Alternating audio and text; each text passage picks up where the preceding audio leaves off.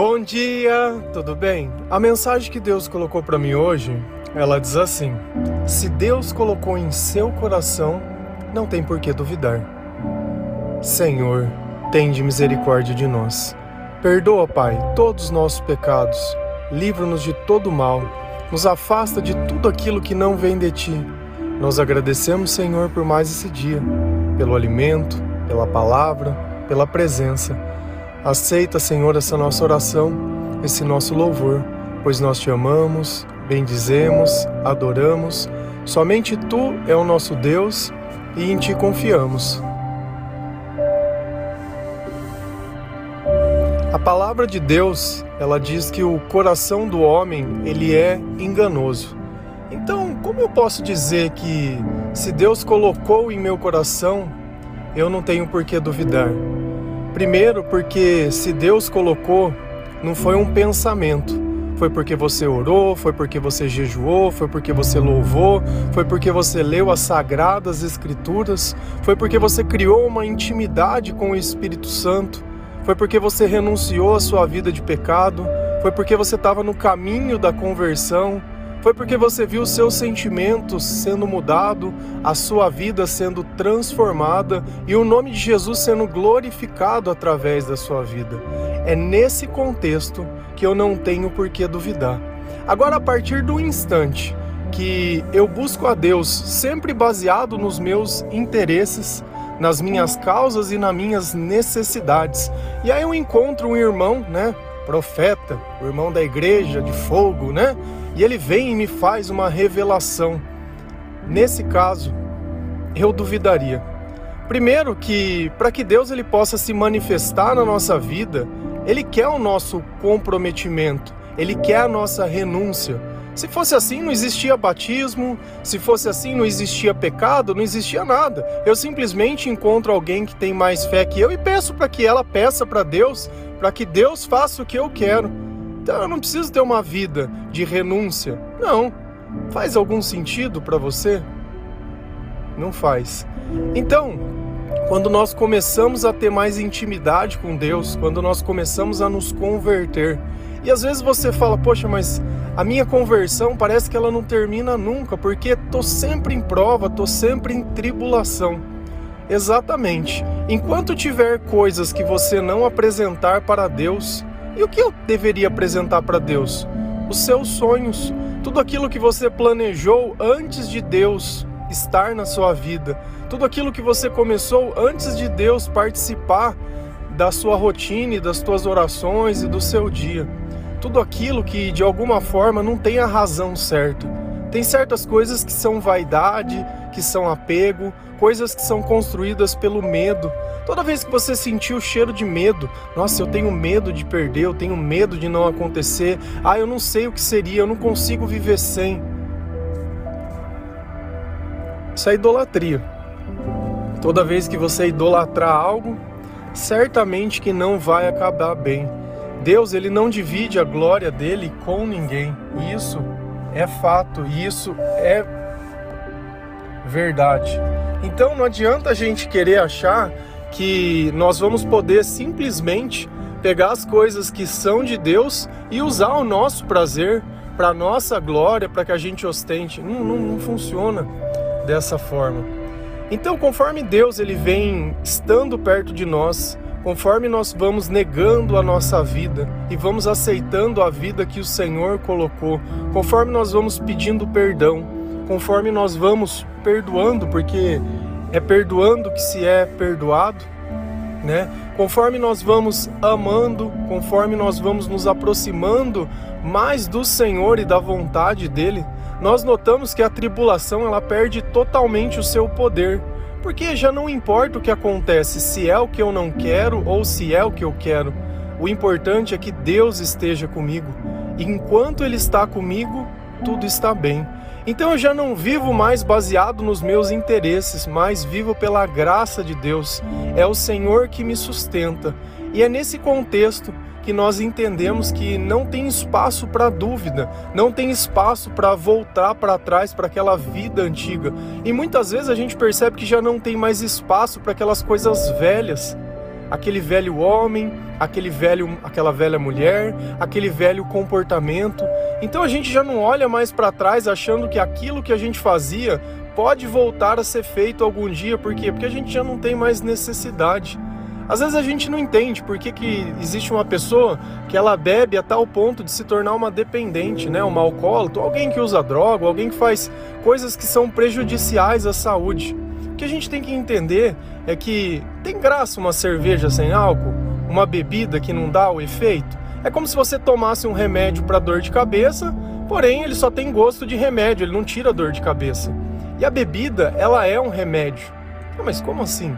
Ué, se eu não aguento mais pensar na minha velha vida, se eu não aguento mais pensar na idolatria das coisas que eu criei, nossa, mas eu amava tanto ela, nossa, mas. E a gente começa a criar dentro da nossa vida coisas que nós não podemos viver. Porém, naquele instante que eu bebo, eu não penso mais nessas coisas. Então eu me entorpeço de mim, eu de algum jeito eu não deixo que os meus pensamentos se aconteçam. E isso se torna tão recorrente. Todos os dias eu preciso fugir de mim mesmo porque eu não suporto o peso das minhas próprias escolhas, o peso da rejeição. E aí a gente nota que quando Jesus ele chega perto de nós, ele cura as nossas feridas, ele tira essa dependência emocional, ele se torna o primeiro lugar da nossa vida. E aí nós não nos tornamos mais escravos, e dessa forma nós não temos mais a necessidade de beber, a necessidade de se aliviar.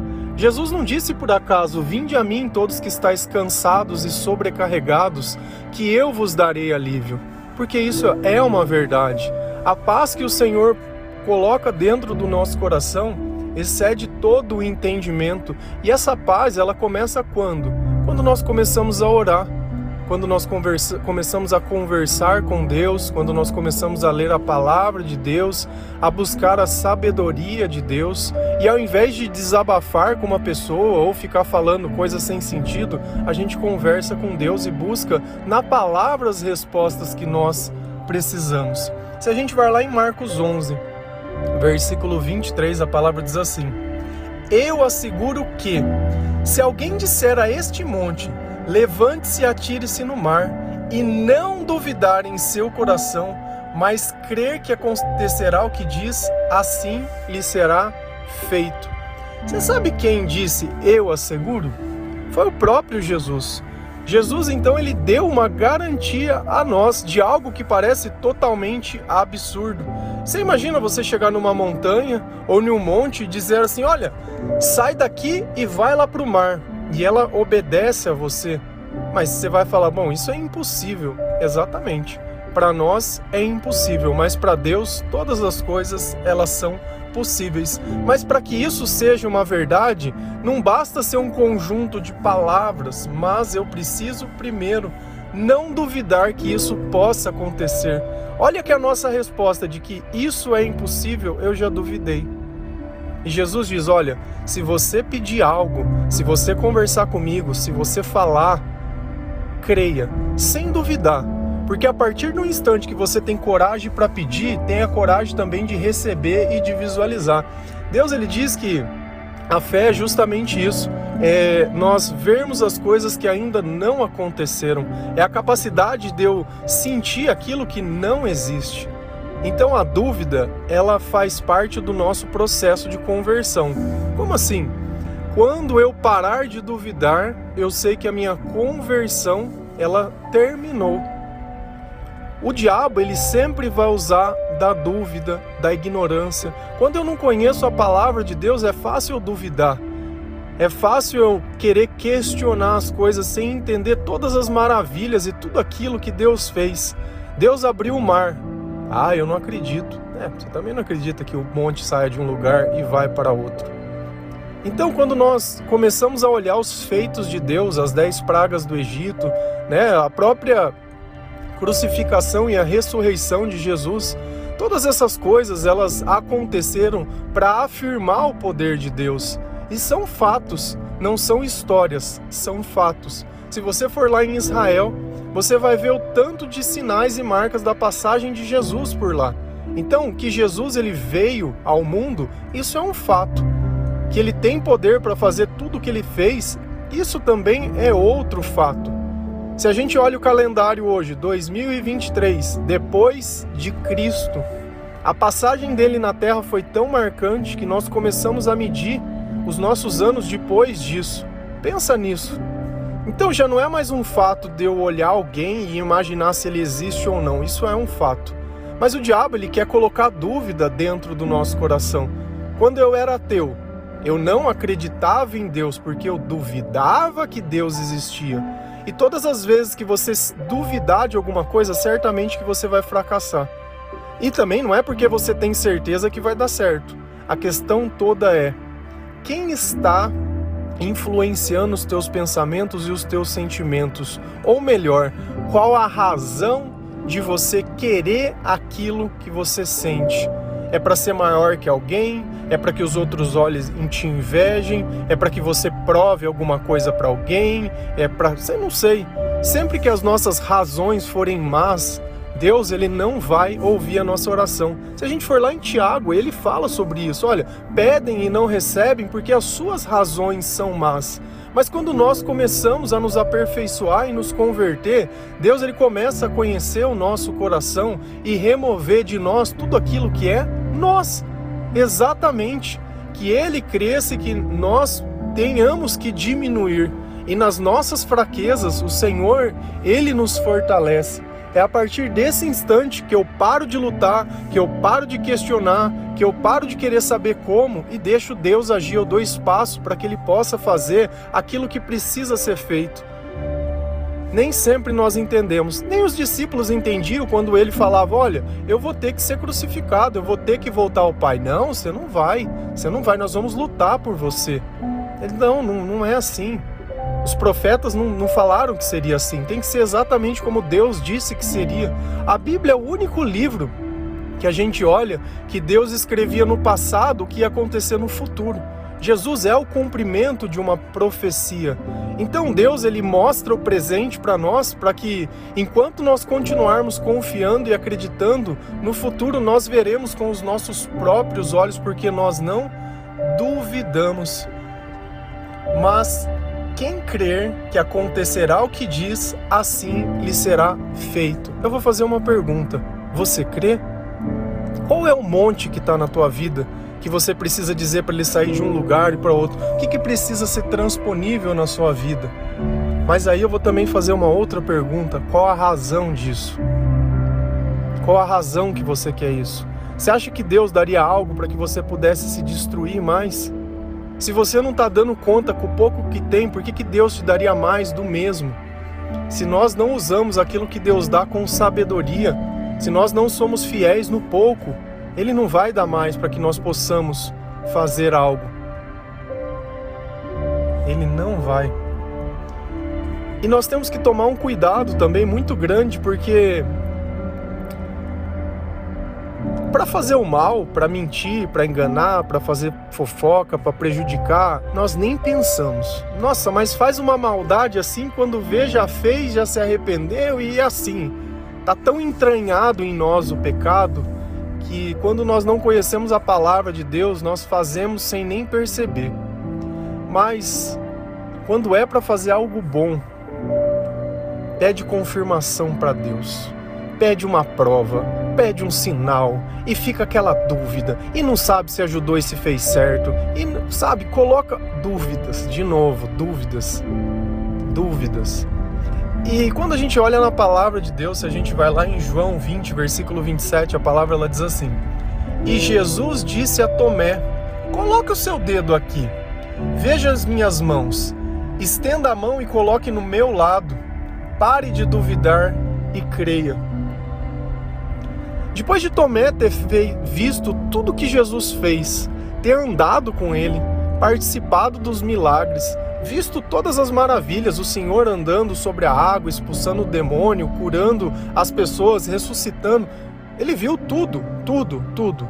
Então, será que para ele deveria ser espanto quando alguém disse: Olha, Jesus ressuscitou? Ah, eu não acredito. Eu não acredito nisso. Eu só acredito vendo. E ele só não viu. Ele teve que colocar a mão na ferida de Jesus Aonde Jesus foi morto, aonde ele foi crucificado, ele teve que tocar, ele teve que ver a mão que os pregos foram batidos. Eu não sei se para vocês é, mas isso me dói demais. É como se fosse aquele amigo que não acredita em nós. Sabe que você fala para ele as coisas e ele não acredita em você. Tudo que a gente fala, a gente tem que ficar provando. Será que Tomé estava cheio de Deus ou essa dúvida era o próprio mal? Será que no meio daquelas pessoas Tomé fazia o quê? Causava união ou causava discórdia? Enquanto 11, 10, né, porque um, um tinha sido ceifado, diziam: Olha, é, ele esteve aqui. Não, não acredito. Não acredito. E você imagina quem não fosse do ciclo deles ouvindo Tomé falando: Ah, mas olha, Tomé andava com eles. Ele falou que não, não tem nada disso, não. Os outros estão mentindo. Olha como uma pessoa, quando ela participa da nossa vida, porém ela não está cheia de Deus, ela contamina o ciclo. Às vezes as pessoas elas não gostam de nós, não é porque nós fizemos algo, mas é porque tem um Tomé perto de nós ou tem um Judas né, que fica criando sempre uma imagem negativa de nós, que se baseiam apenas na sua própria incredulidade. Mas Tomé, diferente de Judas, ainda ele, depois de feito isso, ele disse: realmente é verdade. E Jesus disse: ó, feliz aqueles que creram sem ver. E esses somos nós. Nós não vimos ao Senhor, mas nós sentimos ao Senhor. Nós não vimos Jesus sendo crucificado. Eu não sei se você também tem discernimento sobre isso, porque às vezes é tão comum, mas imagina você vendo, vou pegar uma pessoa, o seu pai, a sua mãe, a sua avó, o seu esposo, ou alguém que você ama, sendo pregado numa cruz, sendo humilhado, sendo cuspido, sendo chicoteado, sendo batido, e não porque ele tivesse feito alguma coisa. Como seria o teu sentimento? Como será que estava o sentimento dessas pessoas? E depois você descobre que Deus ressuscitou essa pessoa, que ele estava lá de novo, o poder de Deus. E Deus ele faz isso conosco também. Quando nós saímos né, desse vale de sombras da morte, quando nós tiramos essa escuridão da nossa vida, nós viemos também dessa morte como a de Jesus. Mas a nossa morte ela era espiritual e Jesus ele revive o nosso espírito. Porque sem Deus, nada das coisas que a gente vive tem sentido ou tem valor. Nós não conseguimos ser gratos por nada, nós não conseguimos reconhecer o valor das coisas que nós temos. Nós temos a necessidade de nos entorpecer para suportar mais um dia. Muitas vezes mal conseguimos dormir, muitas vezes mal conseguimos comer, ou vivemos uma vida de uma forma compulsiva, onde nós fazemos coisas muito além da nossa necessidade. Porque nem tudo que a gente faz é o necessário. Muitas vezes a gente nem sabe o que está fazendo, nem sabe porque está questionando. E aí você fica ali, naquele processo de dúvida. Quantas vezes não aconteceu alguma coisa na sua vida e você fica revivendo aquilo como se fosse um loop? Ah, mas se eu tivesse feito isso, ah, mas se eu tivesse feito. Meu, não vai mudar o que aconteceu.